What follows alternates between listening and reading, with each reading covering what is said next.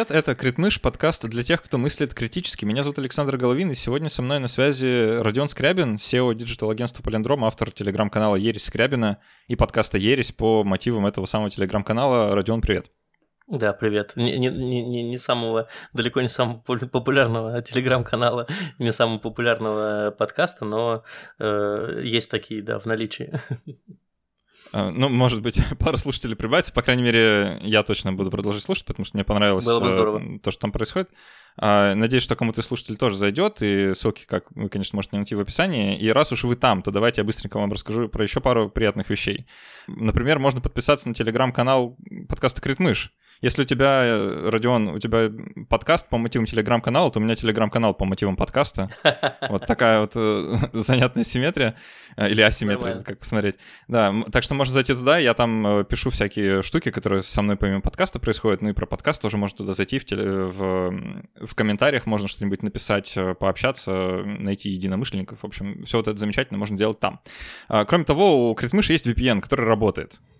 Не знаю, стоит ли еще что-то говорить. Вот можно зайти по ссылке внизу, и там VPN, который работает, если подписаться на Patreon или на спонсора, я вам пришлю персонально ваш личный ключ доступа, вы будете через него заходить на любые сайты, на которые захотите, никто об этом не узнает. Или так же VPN работает, да, обычно?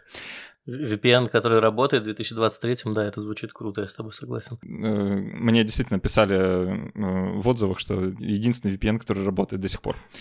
А, ну, я знаю, что не единственный, по крайней мере, один из. Так что э, знаете, что это там есть.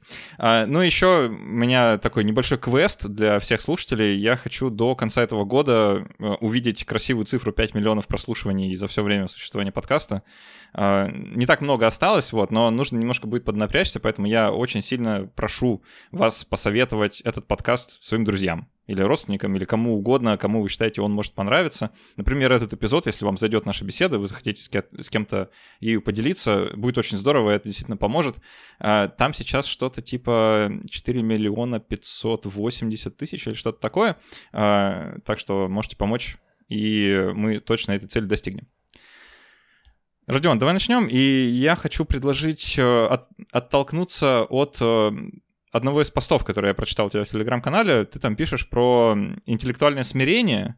И меня так зацепила эта формулировка, потому что я о чем-то похожем сам размышлял. Ты там пишешь о том, что у нас есть колоссальная проблема, мы не умеем признавать свои, свои ошибки. Ты можешь вот эту мысль как-то для тех, кто все еще не подписан на этот телеграм-канал, э, немножко раскрыть, э, развернуть, и мы от нее попляшем куда-то дальше? Да, давай, давай наверное, такую небольшую э, вводную информацию дам, потому что вообще, э, что, за мысли я вообще записываю, как они появляются, вдруг это как-то повлияет на контекст нашей беседы. Э, то есть эта история обычно работает следующим образом. У меня какие-то, значит, э, книжки лежат на э, прикроватной тумбочке, и вот вечером я обычно значит, стараюсь после, после прогулки с собакой найти какое-то время на то, чтобы э, почитать или посмотреть какие-нибудь лекции, и вот и у меня какие-то идеи, которые меня цепляют, я выписываю, потом стараюсь их развить в какие-то вот более-менее э, понятные размышления. Э, по поводу э, признания собственных ошибок, ну, мне кажется, что это действительно довольно такой большой пласт. Мне сложно размышлять с точки зрения, если он где-то еще, кроме вот условных восточнославянских народов и постсоветского пространства, поскольку мы находимся именно в этом контексте, да, действительно, я как э, руководитель, мне приходится довольно много, э, в том числе коммуницировать с людьми на тему того, что они что-то сделали неправильно или они, а, там что-то у них не получилось. Вот в связи с этим я вижу очень, очень э, такой Э, очень узкий набор э, э, готовых стратегий, которые используют люди. Чаще всего это либо какое-то уныние, либо какая-то история про поиск виноватых, либо какая-то попытка все списать на, значит, на фатум, ну типа так, так сложилось, так, так карта легла или еще что-нибудь, или какая-то отсылка к, там, не знаю, к беспомощности. Я, например, я ничего не мог сделать, так произошло, потому что вот обстоятельства так сложились, что я ничего не мог сделать. Вот, а мне кажется, что признание ошибок это довольно такой интересный э, институт, если это можно так назвать, потому что э, за признанием ошибок э, происходит после, скажем, признания ошибки происходит некоторые, некоторая работа над, над, над этими ошибками, улучшение самого себя. Вот, поэтому мои размышления, они были вот в том числе в области, как правильно реагировать на собственные ошибки. Э, у, нас даже какая-то, знаешь, была какая-то, у меня была какая-то лекция на эту тему, э, или какая-то, ну, в общем, микро какая-то штука, я не помню, я делал это внутри в палиндроме или еще где-то, про то, что вообще-то, ну вот логично, если мы будем испытывать благодарность клиенту, который указывает нам на наши ошибки. Потому что э, он потратил какое-то время, эти ошибки нашел, показал нам на них, мы их почему-то не заметили. И вот в этот момент мы должны испытывать благодарность. То есть мы, мы должны испытывать благодарность за любой негативный фидбэк, который нам дают. Ну, тут логика подсказывает, да, что учитывая, что вот, вот если мы обладаем информацией э, о каком-то негативном э, фидбэке, о том, что у нас что-то не получилось или что-то пошло не так, мы как бы обладаем очень полезной информацией, и мы за нее должны быть полезны, э, благодарны. Э, действительно ли происходит ли такое действительно в жизни? Но ну, чаще всего нет, потому что люди на негативный фидбэк обычно реагируют какими-то вот типа либо печальными мыслями, там замыкаются, начинают вступать в конфронтацию или еще что-нибудь. Вот, поэтому э, вот с точки зрения работы над ошибками моя, моя большая идея это вот типа как правильно осознать самому и как объяснить людям, которые вокруг тебя, что это на самом деле гораздо более ценная информация, чем благодарность, когда тебе говорят о, о том, что что-то пошло не так. Я сразу вспоминаю себя в более юном возрасте, и у меня было очень плохо с признанием ошибок. И такое чувство, как будто только там, преодолев какую-то психологическую планку в 30 с лишним лет, да, я как-то вот дорос до того, что э, я более спокойно, что ли, отношусь к тому, что меня что-то не получается. Э, я так из подкаста понял, что тебе 36, да, и, uh-huh, uh-huh. да, да ты, ты меня постарше, получается, еще на несколько лет, и э, я сейчас так предположу, что мы с тобой дожили э, до того возраста, когда можно, знаешь, так оглянуться назад и э, так немножко философски вопрошать, а что это вообще было? И вот эта вот дистанция, э, ну, достаточно уже солидная, да, 30 с хвостиком, она как бы дает некоторую перспективу. И этой перспективы, по моим наблюдениям, напрочь лишены люди типа 20+. плюс ну, вот там, 21-22 лет. Такое чувство, как будто у них вот это вот, э, ну, а, а, они еще просто не прожили достаточно долго, чтобы оглянуться на свою жизнь и увидеть некоторые тренды, что ли.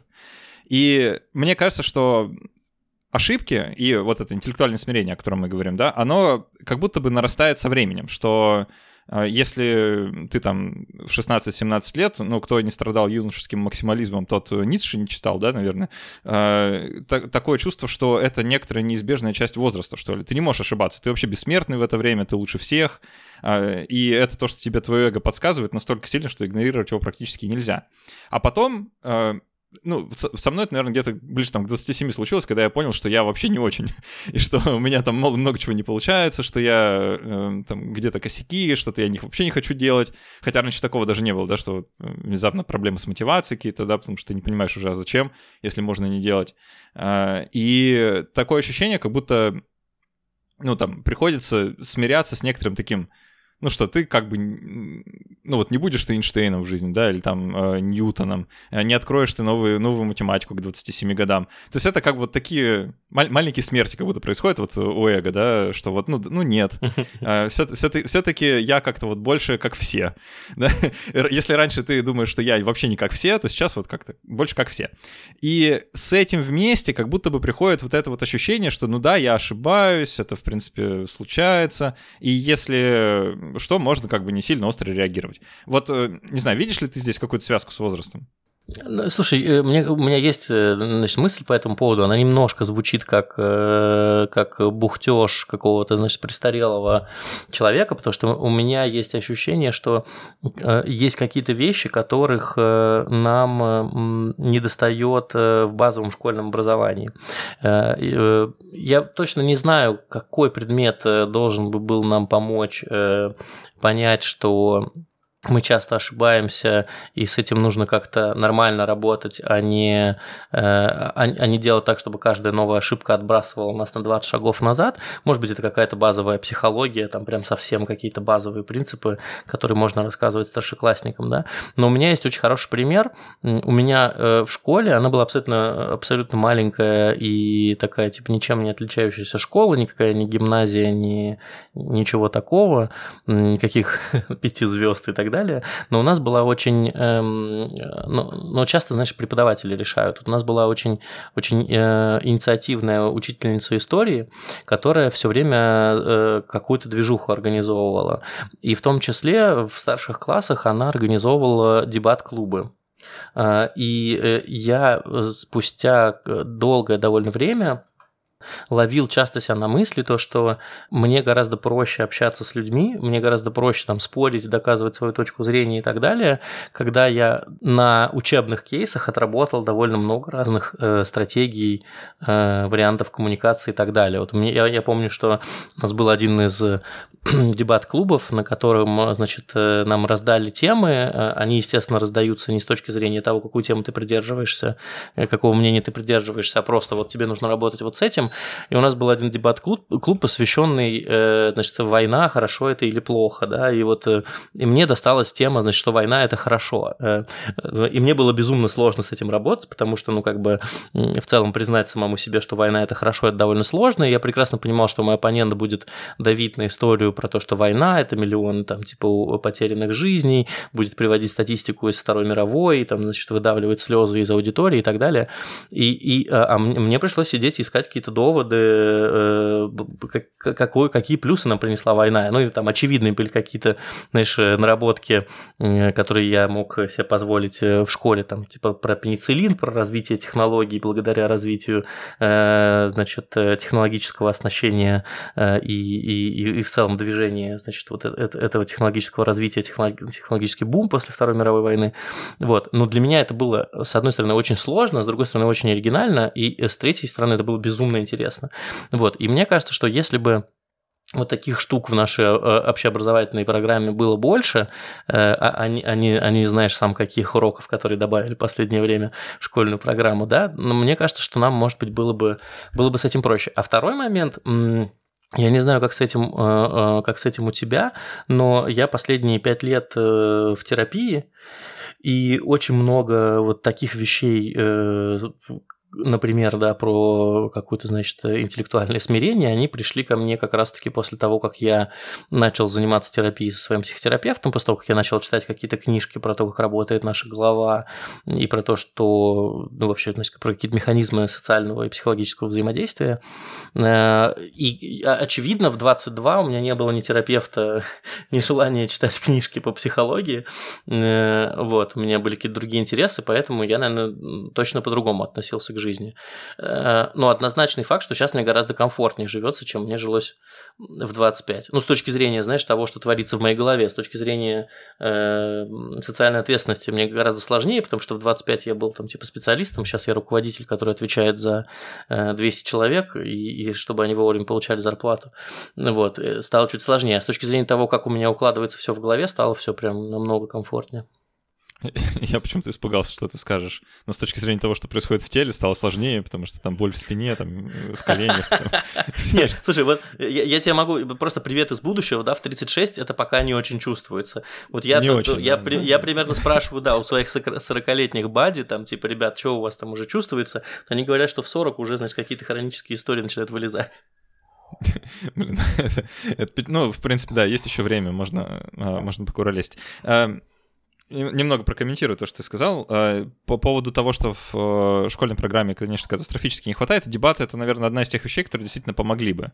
А, мне просто еще кажется, что ну, тут и ты об этом тоже писал, по-моему, в посте, да, что есть какой-то такой культурный момент, да, что дело же не только в том, что мы не умеем признавать свои ошибки, а мы как бы эм, мы специально делаем нечто обратное, да, мы э, криминализуем те ошибки, которые находим у других, да, и как-то их э, общественно порицаем. И даже хуже того, как мы относимся к нашим публичным спикерам, да, если кто-нибудь из хорошо известных людей вдруг выйдет и скажет, слушайте, ребят, я вам, короче, два года затирал вот эту фигню, так вот, это фигня, я был неправ, извините.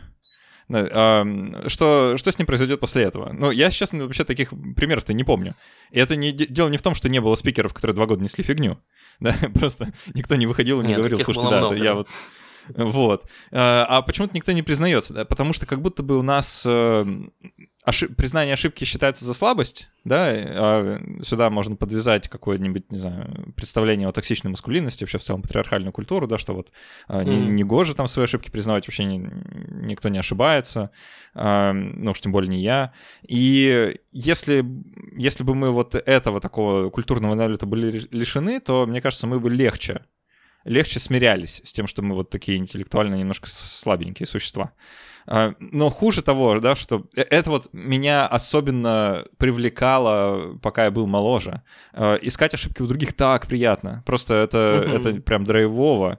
Это а, очень самоутвержд... я... самоутверждающий механизм, да. Да, на самом деле то, почему я сегодня веду подкаст, который как будто бы про критическое мышление, он во многом связан с тем, что мне в свое время было очень интересно, ну, вот с помощью этой темы, да, в том числе как-то себя не то что ставить выше других, да, а вот как чувствовать некоторое такое интеллектуальное превосходство над людьми, которые прямо на моих глазах впадают там в какую-нибудь систематическую ошибку подтверждения э, или еще что-нибудь такое, да, ну, в общем, что-то супер очевидное, что мне со стороны просто э, видно прямо издалека, а они не видят, да, вот они такие, значит, интеллектуальные слепцы, и я могу над этим немножко похихикать, как-то потыкать в них пальцем, сказать ха-ха-ха, а я-то не такой. И это как бы одновременно выписывает мне такую индульгенцию, да, потому что я могу не искать свои ошибки, потому что, ну как они у меня могут быть? Вот посмотрите, как вокруг все ошибаются, я точно не такой. И только, только спустя годы, да, я вот как оглядываясь назад, вижу, как я заблуждался во многих вещах, и э, это вот следующий тезис, который я хочу тебе предложить. Есть такое когнитивное искажение, я не помню, как оно называется, э, но формулируется оно примерно так. Э, у людей есть ощущение, что они очень сильно изменились на протяжении своей жизни вот до текущего момента, но при этом, что они не будут сильно меняться в будущем. Да, что вот текущая версия меня — это вот прям я, ну, я вряд ли сильно поменяюсь в прошлом. Но да, я очень сильно изменился с детства. Это вот такая странная, странная опять асимметрия, да, которая у многих людей на уровне ощущений присутствует, но если начать разбираться, то ну, большинство признает, наверное, да, что нет, я, наверное, сильно поменяюсь. И вот это вот огромное количество изменений, которые со мной в жизни произошло, это как бы тоже некоторая такая перспектива, да, которая тебе позволяет вот оглянуться и сказать, что да, я сильно поменялся, и знание о том, что есть такое когнитивное искажение, позволяет тебе сказать, я еще сильно поменяюсь в будущем. И я сейчас вот э, на том этапе жизни, когда я с некоторым удивлением обнаруживаю все перемены в тех вещах, которые я еще там 5, 6, 10 лет назад считал незыблемыми просто, да, в которых я думал, ну я никогда не поменяю своего мнения. А сейчас они вот, ну, постепенно я становлюсь менее радикальным, да, как-то думаешь, ну, вроде как уже и нормально.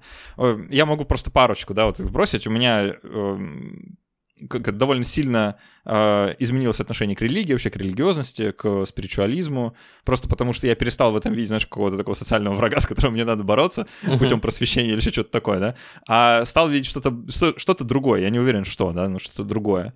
Э, у меня очень сильно изменились политические взгляды, э, хотя они примерно, они примерно похожи, да, но если я Эм, там, не знаю, на первых курсах университета я себя вполне могу представить э, где-нибудь справа на политическом спектре, то сейчас мне кажется, что это просто жесть какой зашквар. Да, и я как бы сейчас сильно в другую сторону.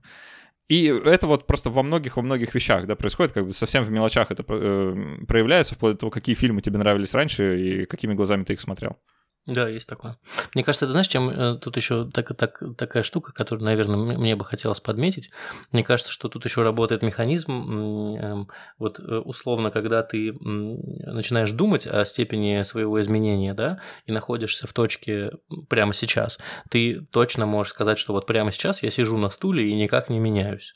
Поэтому, скорее всего, это бесконечно долгий процесс, начиная вот с этой точки, ну, с какой-то любой точки, которая находится рядом.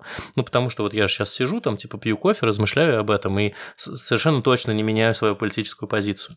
А все, что было до этого, ну, объективно, да, мы воспринимаем как э, очень э, быстро пролетевший промежуток времени, за который поменялась куча всего в нашей жизни, и, и возникает ощущение, что, да, действительно, раньше изменения были быстрее. Мне кажется, тут же такая же история про э, про ощущение времени. Я не знаю, вот есть такая штука или нет, но вот у меня с годами я понял, что время начало лететь гораздо быстрее, чем, э, чем раньше.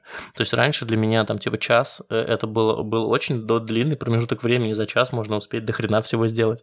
Вот сейчас я понимаю, что час это какая-то очень маленькая засечка на часах, э, и, и за час мало чего можно, мало чего можно успеть.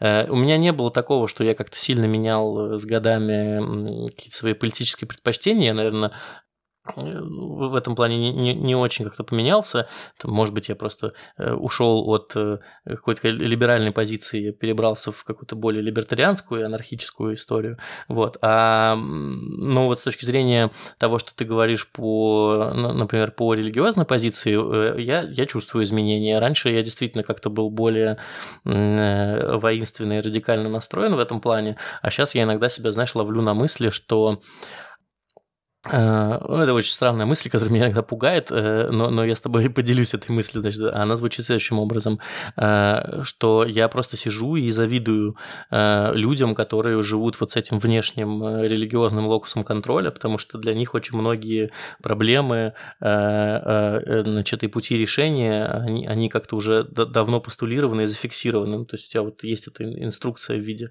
значит, там всяких ветхих, ветхих писаний, и, значит, вера с точки зрения э, э, есть на что опереться, есть на, на что рассчитывать, да, а у, у атеиста с этим посложнее. Единственное, на что он может рассчитывать, это на себя. И вот в этом плане мне иногда становится грустновато. Я такой, типа, блин, жаль, что, жаль, что я значит, не, не вырос э, в достаточно религиозной семье. Может быть, мне было чуть полегче в этой жизни. Ну, слушай, тут э, сейчас, возможно, у кого-то из атеистов, кто нас слушает, э, э, я уверен, таких большинство, наверное, у моего подкаста, неудивительно, э, просто потому что я сам такой же, но у, у многих может возникнуть такая мысль в духе, э, ну, атеист зато на науку может рассчитывать. И mm-hmm. это, знаешь, это вот та вещь, которая меня с годами тоже очень сильно выбила из колеи в свое время, потому что я... Э, я был настолько вот э, ну, как сказать, научным таким э, позитивистом, да, вот мне казалось, что наука, ну, наука — это наука. Э, и только, только образование, образование, причем соци... Э, с таким немножко со- социологическим, да, уклоном, оно меня немножко отрезвило в этом смысле, что я наконец увидел, что то, что люди думают про науку, на самом деле не совсем правда, да, что там что происходит много всего внутри, о чем люди обычно не размышляют, не думают, и в сфере научной популяризации это вообще редко встречается, да, что кто-то там э, как-то критикует, э, прости господи, научный метод с большой буквы М, с большой буквы М, да, вот этот вот метод с, с большой буквы. Э, и это то, что меня прям сильно отвернуло от э, сообщества научного просвещения в России, в свое время, ну, не так давно произошло, там, несколько лет назад, э, когда я прям почувствовал вот это некоторое такое расхождение мое с ними, и оно во многом такое идеологическое, потому что я, я знаю, что ты, э, как и многие, в принципе, как и я тоже, фанат Екатерины Шульман, ну, или не сказать фанат, да, слушатель, по крайней мере, да? И, не, можно знаешь, говорить, это... что фанат, а, она уникальный человек в этом, да. Наверное, да. Вот. И я с таким удивлением, э, на, на таком удивлении себя ловлю, когда, э, когда вижу ошибки в словах Екатерины Михайловны, знаешь, типа вот, которые там абсолютно искренние, да, она искренне заблуждается. И я думаю, блин, ничего себе, так бывает, э, ну, это немножко такой отрезвляющий, да, момент. А, то же самое можно сказать про абсолютное большинство российских популяризаторов, да, просто проблема в том, что они ошибки не признают никогда, они не скажут, слушайте, блин, вот такая, такая, такая вышла оказия, да, извините, а, это прям, ну, скорее всего, никогда не случится. И я, честно, немножко побаиваюсь, что вот это вот э, отсутствие интеллектуального смирения у подавляющего большинства людей, что она нас доведет до какой-нибудь беды. Ну вот, до одной беды уже довела, как бы, некоторых людей, которые не, не, не могут э, там признавать ошибки, да, говорить, ой, да, действительно, никто не, не собирался нападать, да, давайте перестанем.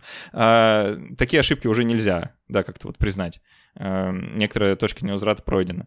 А, но есть и другие опасности. Ну, слушай, я только вчера опять читал какую-то статью по поводу, э, значит, э, резистентности антибиотиков э, и, и, и бактерий. Ну, это же типа вот э, одна Хороший из пример, историй, да? которая, которая нас ведет в не, не самое светлое будущее, да. А, ну, ну или вещь, которая меня, честно, пугает вообще просто до ужаса, это глобальное изменение климата. Да, мы в подкасте mm. тоже тут про него с климатологом в том числе недавно говорили, что, ну, это это, это прям очень, э, очень тревожно. Э, возникновение искусственного интеллекта, все возрастающей мощности, да, тоже такая э, тревожный фактор, который тоже мы тут периодически обсуждаем, не без, не без дрожи в голосе, что называется. Страшный, страшный и, фактор, я с тобой согласен. Пугающий. И, и, и я я про это еще, наверное, отдельный выпуск запишу, прям соло буду на протяжении 40 минут рассказывать про один из, наверное, своих самых любимых фильмов, потому что я его в детстве когда посмотрел, и он мне запал в душу настолько сильно, что я сейчас тебе про него скажу кратко, просто потому что он для меня иллюстрирует очень показательно одну мысль. А, есть такой фильм «Звездный десант». Пол Верховен, угу. режиссер, угу. суперизвестное кино. Угу. Ты его видел, видимо. Множество и раз. Этот ну, ты тогда поймешь, о чем я. Если кто-то не смотрел, настоятельно рекомендую. Правда, один из лучших фильмов, наверное, из тех, что я в жизни видел. И он прям так классно продает тебе фашизм. Вот э, этот фильм способен сделать фашистом просто кого угодно.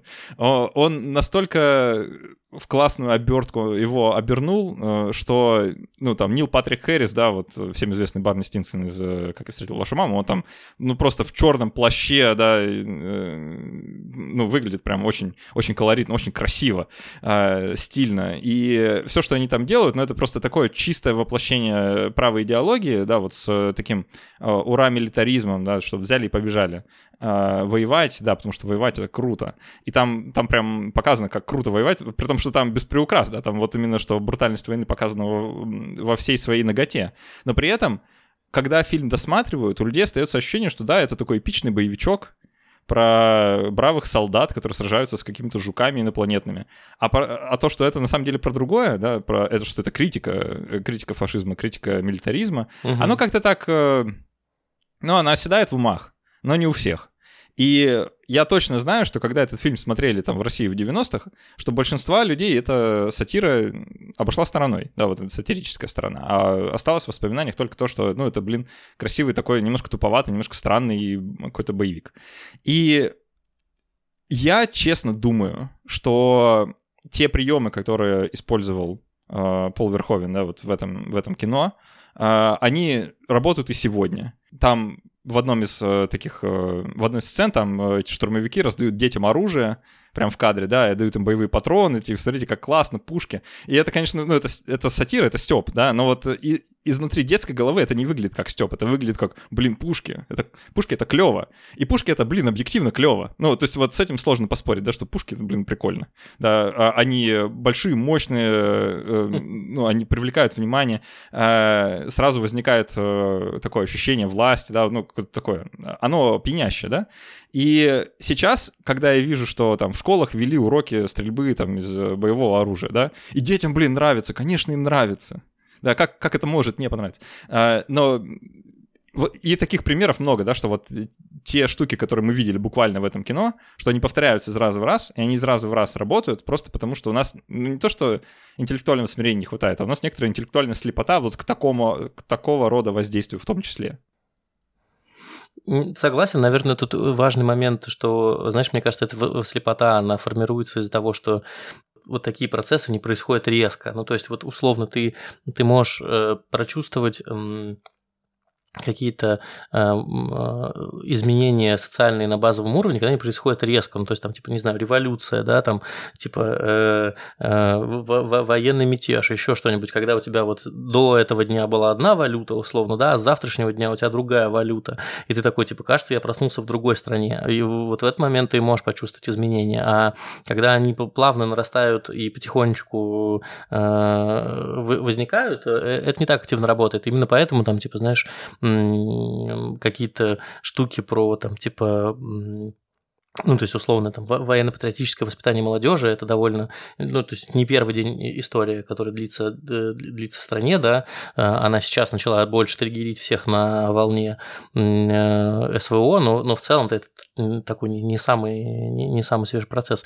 Я даже больше тебе скажу, я, э, во-первых, тоже очень люблю, значит, фильм э, «Звездный десант», к сожалению, вторая часть «Звездного десанта» не настолько хороша, как первая, абсолютно, да. Только, Друг, другой режиссер, другой режиссер. Да, да, да, да, да, только для поклонников. Э, я даже э, смотрел на Ютубе какой-то значит, фильм а обзор значит, про то, как значит, тема фашизма в творчестве Верховина, потому что это одна из таких, насколько я понимаю, интересующих его темы, он ее старается тащить э, э, дальше куда угодно, э, но в целом ты, ты, ты абсолютно прав, вот лейтмотив этого фильма в том, что чуваки просто э, полтора часа творят геноцид, э, э, который практически ничем не обусловлен. Э, Причем и... жутко неумело это делают. Да-да-да, у тебя в некоторых узловых моментах, там, сюжетных каких-то клиф, клиффхенгерах, если они там есть, возникает вопрос, типа, а почему вот прямо сейчас это происходит? Но ты не получаешь на него ответа и остаешься остается такое интересное послевкусие. И в целом, э, наверное, в 90-е, когда он вышел в Россию, он, скорее всего, воспринимался иначе, чем за рубежом, потому что у нас был совершенно другой э, вот, социально-политический дискурс, и да, это выглядело как, э, как интересный боевичок.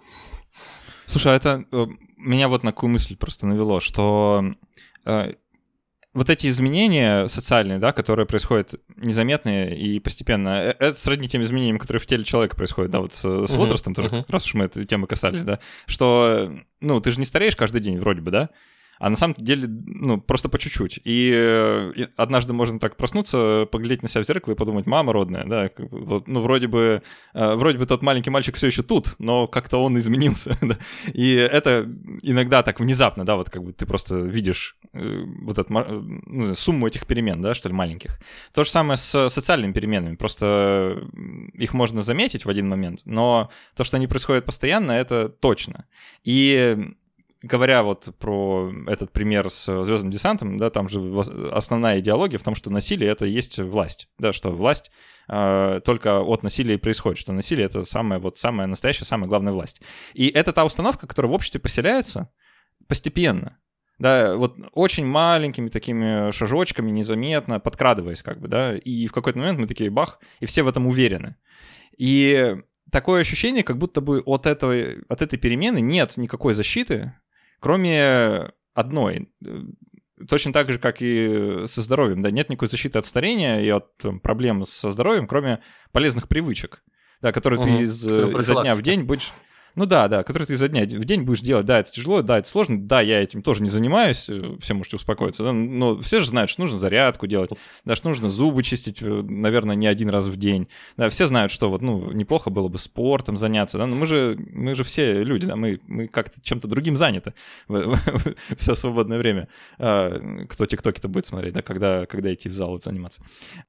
И так, точно так же, как сложно вот эти привычки поддерживать, точно так же сложно поддерживать и когнитивные привычки, да, которые бы тоже могли привести вот, э, ну, какой-то большей интеллектуальной трезвости, что ли. Ну, какие это могут быть привычки, можно, конечно, погадать, но давай я попробую парочку назвать, может, тебе что-то в голову придет. Что, э, что лично мне помогает, э, как, по крайней мере, я хочу надеяться, да, как-то вот не, не закостеневать интеллектуально. Нужно воспитывать в себе любопытство, причем любопытство очень широкого такого профиля, да, что вот очень опасно быть специалистом в чем-то одном, и гораздо безопаснее быть любителем во многих вещах. И если у вас есть привычка читать, смотреть, слушать, э, да даже пусть это подкаст, это уже, это уже неплохой старт, потому что чем больше вы узнаете нового, развиваетесь так горизонтально, тем сложнее вас будет э, обмануть, когда... Ну, ну или тем сложнее вам будет э, в чем-то очень сильно ошибиться. Ошибиться по мелочи, да, пожалуйста, но очень сильно вряд ли. Э, это одна вещь, да, некоторое такое любопытство, что ли, в себе воспитывать. Другая вещь, это, конечно, нужно следить за тем, как вы относитесь к другим людям в плане их ошибок. Да, это то, про что ты пишешь, это на самом деле со мной очень сильно резонирует, да, что у нас толерантность к чужим ошибкам такая немножко низенькая, а неплохо было бы ее в себе воспитывать, да, что да, люди, блин, ошибаются, ничего страшного, но ошибся кто-то, но ну, не корову же проиграли, но если даже корову, то, ну, как бы, наверное, есть другая. Да, ну или, по крайней мере, можно поставить себя на место другого человека, это то, чем точно стоит заниматься почаще. Это вот, ну, можно, наверное, сказать, что это некоторый такой эмоциональный интеллект, да, способность понимать чувства других и чужие обстоятельства и ставить себя вот в чужие сапоги, или как, как этот фразеологизм на английском работает, да. А, вот, наверное, те две, что мне сразу в голову приходит. Может, у тебя что-то есть? Ну, э, касательно того, что вот э, что ты озвучиваешь, я про это как-то писал, и мне довольно тоже близка. С одной стороны, мне кажется, эта история довольно сложная, с другой стороны, довольно близкой. Я когда писал про феномен дивергентного мышления, это когда вот что у тебя есть, это не, это не, не значит, что нужно обязательно прочитать серию книг э, Дивергент.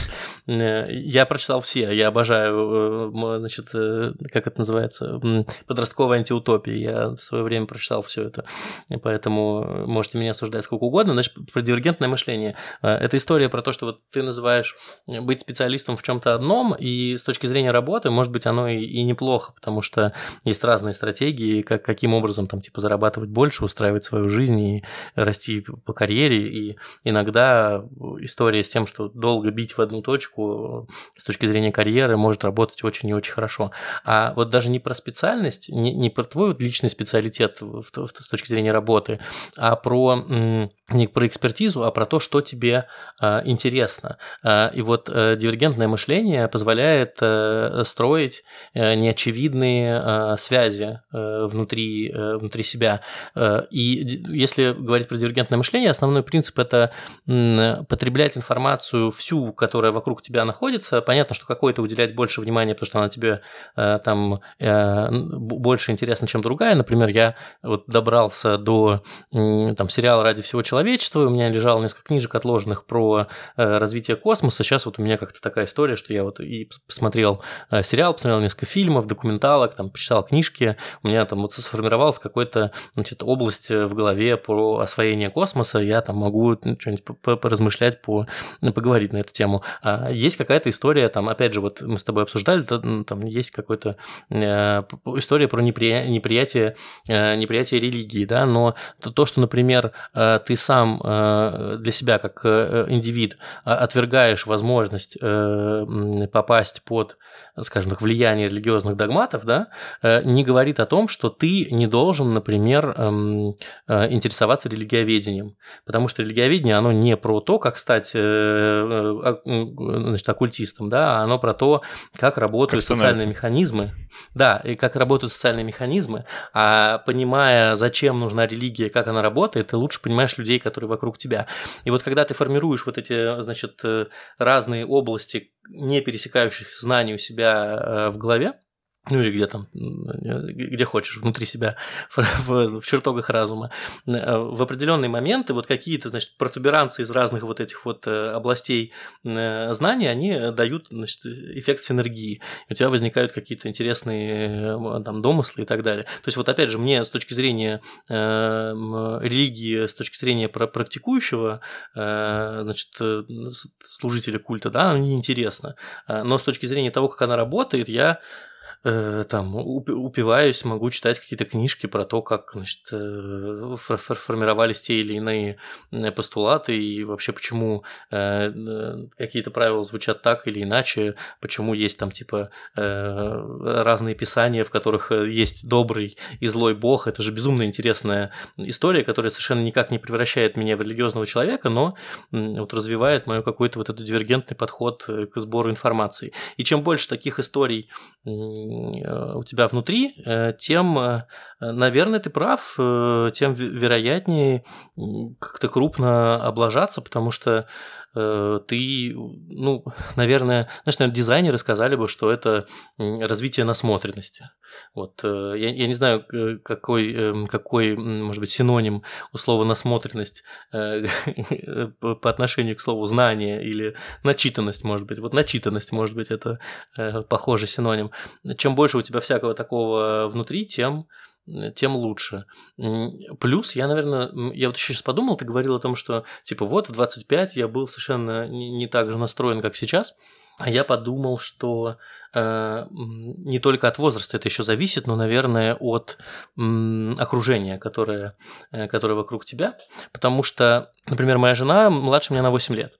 ей сейчас 28, и я последние 8 лет, собственно, с ней знаком и довольно близко живу, и, и вижу, как там меняются какие-то ее взгляды. Я понимаю, что, например, в 22 моя жена была гораздо более осознанна, чем я был в 22, потому что, ну, так совпало, что вот у нее какое-то более податливое для этого было информационное поле, какая-то была более податливая среда. Я ей искренне завидую, но по, по факту Видимо, не только возраст является, э, скажем так, э, решающим вопросом в, это, в, в, в, в, в этой ситуации. Ну да, это, кстати, классный совет, что нужно искать людей, которые вас как-то стимулируют в этом направлении. Иначе, иначе довольно сложно. Ну, в общем, ну, это, это, в принципе, такая довольно прозаичная прозаичная истина в том смысле, что мы существа социальные, и а, наша личность — это как бы система отношений да, с другими людьми, так что а, ищите, ищите те отношения, которые делают вас тем человеком, которым вы хотите быть, как-то можно так, наверное, сформулировать. Я бы сформулировал, э, ищите людей, которые знают то, чего вы не знаете, потому что мне кажется, что вот тогда эти люди лежат в области, э, в области ваших интересов. Например, э, мое знакомство с Андреем Коняевым, который, вот, собственно, я не знаю, в каком сейчас статусе, но раньше он был издателем журнала N 1, оно было, начиналось с того, что мы как-то вот пересеклись по рабочим вопросам, и Андрей, просто мы с ним сидели, значит, пили кофе, он рассказывал мне разные истории существования самых странных метал-групп э, и дедкор-групп э, в мире, потому что вот у него есть э, супер увлечение наукой, издательской деятельностью и так далее, а есть вот какая-то супер интерес к металлической зарубежной сцене. Я просто сидел, офигевал, мне было дико интересно, и, и, и не могу сказать, что это сформировало у меня какую-то новую привычку или там типа новый интерес, но мне было безумно интересно с этим человеком общаться, а плюс ко всему он такой, типа, знаешь, уравновешенный адекватный, и ты думаешь, блин, я тоже хочу быть уравновешенным адекватным. Класс. А, ну, это обогащает, как минимум, когда у тебя такие есть, э, ну, вообще такие разговоры. Я, на самом деле, надеюсь, что то, что я в подкасте делаю, что это для людей, ну, как-то вот что-то похожее, а, похожую штуку совершает для, для них в их жизни, просто потому что есть место, куда можно прийти и вот какие-то такие разговоры послушать, которые но не обязательно имеют какую-то утилитарную ценность, да, как, как наш с тобой разговор сегодня, например, да, его сложно приложить к какой-то конкретной проблеме, но который помогает просто подумать э, те мысли, которые уже, возможно, и так у человека в голове есть, или узнать что-нибудь э, новое и обдумать это после. Э, давай в последней четверти я такую штуку еще вкину, которая тоже такая тревожная для меня, она связана с нашим предыдущим разговором. Ты, наверное, помнишь, там вот э, про Аристотеля часто, или про Платона, я постоянно их путаю, про Аристотеля, мне кажется, рассказывали такое, что вот, значит, там изобретали письменность, он такой, блин, люди перестанут запоминать слова и буду только читать, это, значит, приведет к тому, что мы все вымрем. Да, а видел бы он э, развитие социальных сетей, хочется мне сказать, да, как бы вдогонку э, древним грекам. И такое ощущение, как будто сейчас стало только хуже. Да, ну вот у меня такое есть чуйка, что ли, да, что вот мы в контенте, который мы потребляем через интернет, зашли немножко далеко, и это что-то делает с тем, как работает наша голова. И одна из вещей, которые делают социальные сети с нашей головой, они отключают ну, воображение в каком-то смысле, да, что мы вместо того, чтобы представлять то, о чем идет речь, мы смотрим на то, о чем идет речь. Да, вот некоторый такой переход от э, чтения, ну или вообще от слова, да, к видео. В этом смысле, мне кажется, здесь есть некоторая опасность в том, что мы утратим вот эту привычку, ну или, по крайней мере, э, способность как-то очень хорошо пользоваться своим воображением. Это, в свою очередь, ведет к тому, что у нас меньше собственных мыслей, собственных в том смысле, что вы их сами в голове синтезировали, а не подобрали где-то и не критично как бы положили внутрь.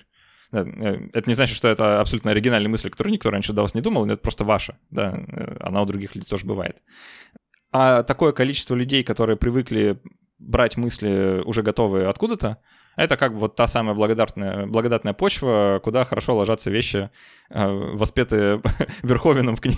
в фильме «Звездный десант», да, что это просто очень благодарная такая почва для произрастания разного рода идеологий, потому что можно туда что угодно положить, и люди, особо не задумываясь, э, будут это воспроизводить.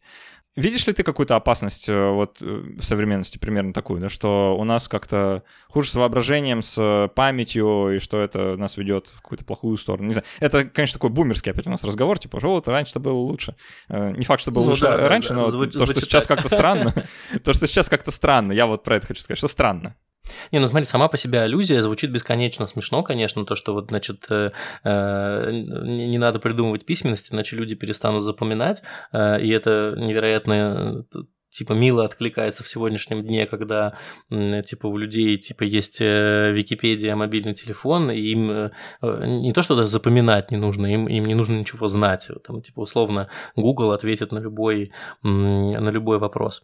Но я, честно говоря, вижу в этом какие-то более, более ну, то есть я, меня это не так пугает, я вижу в этом какие-то более позитивные э, движения, потому что, на мой взгляд, это история не про ограничения, то есть, там, типа, у вас есть мобильный телефон, вам не нужно, там, типа, ничего знать про аэродинамику. Если у вас вдруг возникнет какой-нибудь вопрос, вы просто спросите у Гугла, и Google вам расскажет, что такое аэродинамика, как она работает. Мне кажется, что это не, не, не про ограничение, что типа вот теперь ты не знаешь, что такое аэродинамика, а мог бы знать, а история про гибкость, про э, возможность работать с гораздо большим объемом информации. То есть зная, что мне не нужно знать про аэродинамику, если что, я быстро найду и прочитаю про это какую-то обзорную статью, довольно простую в каком-то научно-популярном журнале, да, который не будет требовать от меня высшего э, какого-нибудь э, аэротехнического образования. Вот я имею возможность э, как раз работать э, с большим количеством какой-то базовой информации и наоборот, э, на мой взгляд, генерировать гораздо больше, гораздо больше мыслей интересных и, и мое воображение может работать гораздо лучше. То есть, на мой взгляд, в этой ситуации я обладаю доступом к гораздо большему количеству информации, причем информации быстрой, да, там типа в формате 15-секундного тиктока, там ну, какая-то интересная идея, которая не КВН и, э, значит, Comedy Club нарезанные выложенные в ТикТок, а какая-то, значит, осмысленная, интересная, интересная идея. Я обладаю доступом к э, большому количеству информации, могу больше синтезировать. Поэтому мне кажется, что эта история вовсе не про ограничения, а наоборот про вот, расширение воронки. Просто раньше в меня там типа могло войти N э, информации, которую я бы мог переработать работать. Сейчас это n умножено, ну, там, не знаю, на 10, на 20. Просто ширина э, входного отверстия этой воронки сильно расширилась, и у меня есть возможность работать с большим количеством данных. Я как-то так это вижу. Хорошо, если это так. Ну, я подвергаю сомнению твой оптимизм в этом смысле. Просто, знаешь, я на себе чувствую вот там влияние ТикТока, условно говоря, да, хотя я, uh-huh. у меня нет рутинной привычки его смотреть. Э, я, я вообще по-другому устроен, в том смысле, что я люблю вот там, типа, на два часа какое-нибудь длинное эссе. Да, или почитать лонгрид, типа, который вот там полчаса займет. А, просто потому что мне нравится погружаться в тему надолго. Вот на такое количество времени, которое меня как-то займет да, куда можно подумать. А когда темы сменяются очень быстро, ну, я, во-первых, от этого очень устаю. я не знаю, как, как люди привыкают, если честно, к этому. Да, это действительно как-то тяжело. А во-вторых, я чувствую, что это со мной что-то делает. Причем то, что мне не нравится. И я поэтому, ну, я сознательно избегаю, да, вот э, подобного досуга, просто потому что мне хочется иначе проводить время. И мне кажется, что избегать становится все сложнее. По крайней мере, а ну, у меня в жизни это точно так. Почему? Ну, потому что Э, ну, тут есть несколько таких движущих сил, да. С одной стороны, это такое социальное давление в духе эм, ФОМа, да, что все про это говорят друг другу, пересылают. То есть, ну, невозможно не увидеть, да, если, эм, если ты вообще с другими людьми общаешься. Э, это с одной стороны. С другой стороны, технологии становятся, ну, технологии становятся настолько хорошо сделаны, ну вот, условно говоря, тот формат, который там предлагают, тот же TikTok, да, он настолько хорошо продуман, что он захватывает твое воображение просто вне конкуренции со всем остальным. И даже если ты не имеешь желания этим заниматься, да, оно как бы обходит обходит твое нежелание, да, и говорит тебе, нет, ты на самом деле хочешь. Смотри, как много дофамина за какое короткое, короткое время, да. А, от этого очень сложно отказаться. Да, само, просто само предложение очень сладкое. И такое чувство, как будто, ну, это по, это по нарастающей происходит. Это, это даже не чувство, это факт, да, там, как, когда-то не было ни тиктоков, ни социальных сетей, да, люди читали книги, ну, потому что нечего было читать.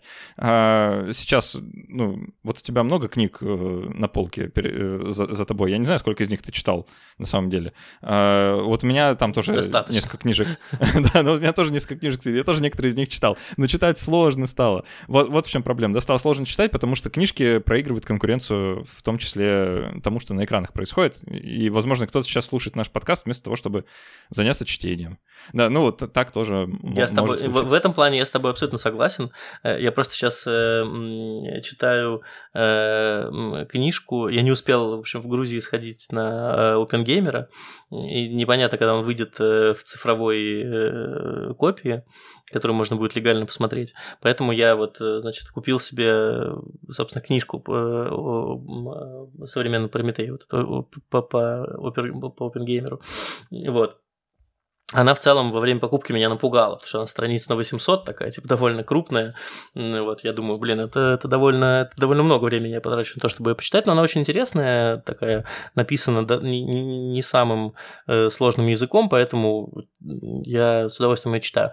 У меня просто, вот из того, что ты рассказываешь, я согласен, наверное, то, что быстрый дофамин и ТикТок, который умеет подстраиваться под твои интересы, э, с ним сложно довольно конкурировать, но у меня просто как-то вот разделены паттерны потребления такого контента, то есть я, например, стараюсь там следовать э, принципу не тащить, например, мобильный телефон в кровать, да, и стараюсь там, перед сном э, читать, потому что я знаю, что если я почитаю перед сном, я, скорее всего, лучше, быстрее и качественнее усну, и с утра буду чувствовать себя более э, более качественно, здорово, и, и мне будет значит, поспокойнее работать на следующий день. Поэтому вот я вот Слушай, а можно я быстро быстрый да. вопрос тебе задам просто да, из-за, из этого. Вот э, как думаешь, э, у какого процента людей, ну, там, условно, западной цивилизации такая...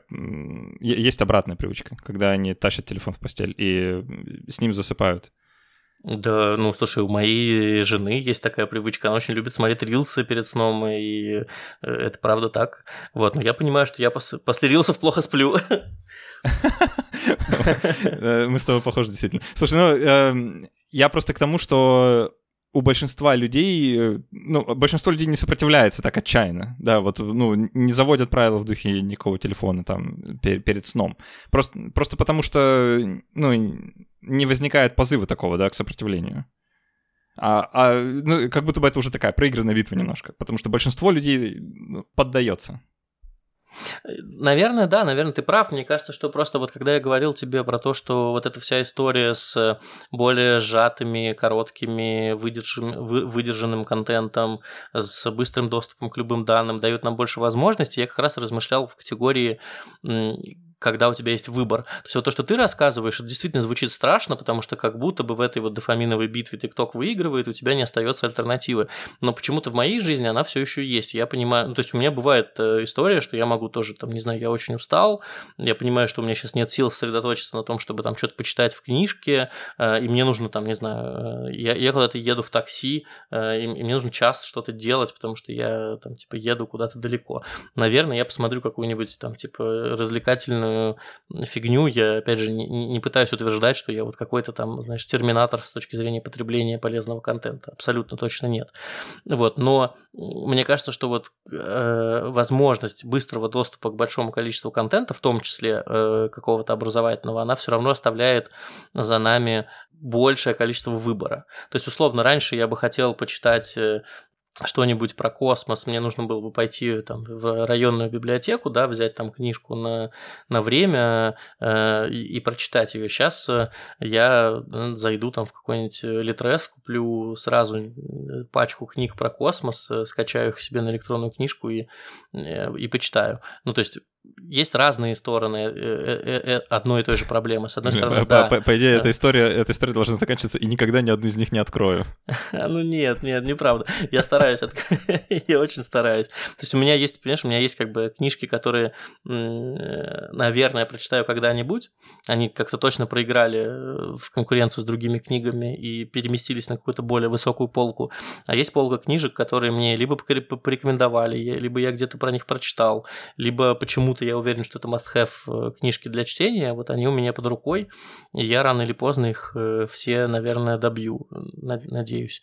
Но э, на самом деле твой вопрос про, там, типа, у тебя много книг за спиной, все ли ты из них прочитал, ну, безусловно, нет я, знаешь, у меня есть такая идея э, сюжета для антиутопии. Вот ты сказал, что ты все ну, находишь в себе силы, да, сопротивляться, а я, да. мы последние, мы последние люди, последнее поколение просто, которое, которое находит в себе силы, следующие будут совсем другие. А, и у этого могут быть довольно интересные следствия. Ну, да, пожалуй, согласен с тобой.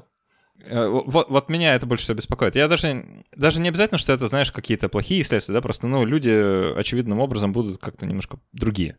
А, не хорошо, не плохо, да, просто другие. И а, вот я, я помню, в детстве мы с сестрой дрались за право обладать э, энциклопедией про космос. Угу. Сюжет достаточно смешной по сегодняшним меркам, просто потому что ну, как бы у вас у всех эта энциклопедия вот э, в телефоне, да, э, да еще и круче, чем та, которая у меня была. Но почему-то та энциклопедия мне все равно дороже была, чем все, все современные, да, просто, ну, это опять такой бумерский, бумерский толк пошел, что вот раньше-то раньше. Ну, а с другой стороны, вот если сейчас тебе бы кто-нибудь подарил э, красиво изданную, приятную на ощупь современную энциклопедию про, про космос, ты же порадовался бы явно. Да, проблема в том, что я бы ей порадовался радовался, но вряд ли часто прибегал бы к ее использованию mm. или как-то проводил с ней время. В, в, в этом проблема. А, ну, не знаю, а может быть, я, я надеюсь, что я заблуждаюсь, и что действительно весь этот э, расцвет э, социальных технологий э, нас приведет к чему-то хорошему, не знаю, к синтезу, э, к холодному термоядерному синтезу, бесплатной энергии, э, неограниченной жилой площади для всех желающих. Вот тоже, может, это как-то... Все проблемы человечества решат технологии. Надеюсь, что так действительно случится. Э, ну, а я буду тут э, пристально следить в своем подкасте. Я надеюсь, что э, ты, Родион, тоже продолжишь в своем телеграм-канале писать и свой подкаст вести. Я напомню еще раз, что можно по ссылкам внизу подписаться на Ересь Скрябина в Телеграме и послушать подкаст Ересь. Он, правда, прикольный. Если вам сегодняшний разговор понравится, я уверен, что и те разговоры, которые вы с Нелли записываете у себя в подкасте, подкасте тоже, тоже людям зайдут. Так что подписывайтесь, пожалуйста. А, заодно на подкаст, заодно на телеграм-канал Критмыш можно подписаться, там все рядом про VPN, не забудьте, что он работает. Можно, вот э, я вам ссылочку персонально пришлю. А, можно будет подключаться и слушать подкасты в Spotify. А так можно? Наверное, можно. А, да, ну и в Spotify не... можно.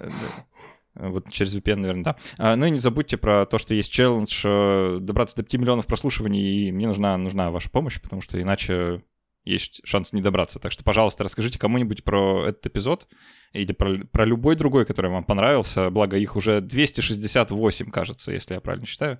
А, любой скидывайте вашему другу, подруге, знакомому, родственнику. Это, правда, очень поможет, потому что для подкастов единственная реклама, которая работает, как мне кажется, это сарафанное радио. Так что, пожалуйста, поделитесь. Да, спасибо, спасибо тебе за разговор, Саш, было очень интересно. Рад, рад был услышаться со всеми твоими подписчиками и слушателями. Спасибо большое. А так все, спасибо, что были с нами, и до встречи через неделю. Пока.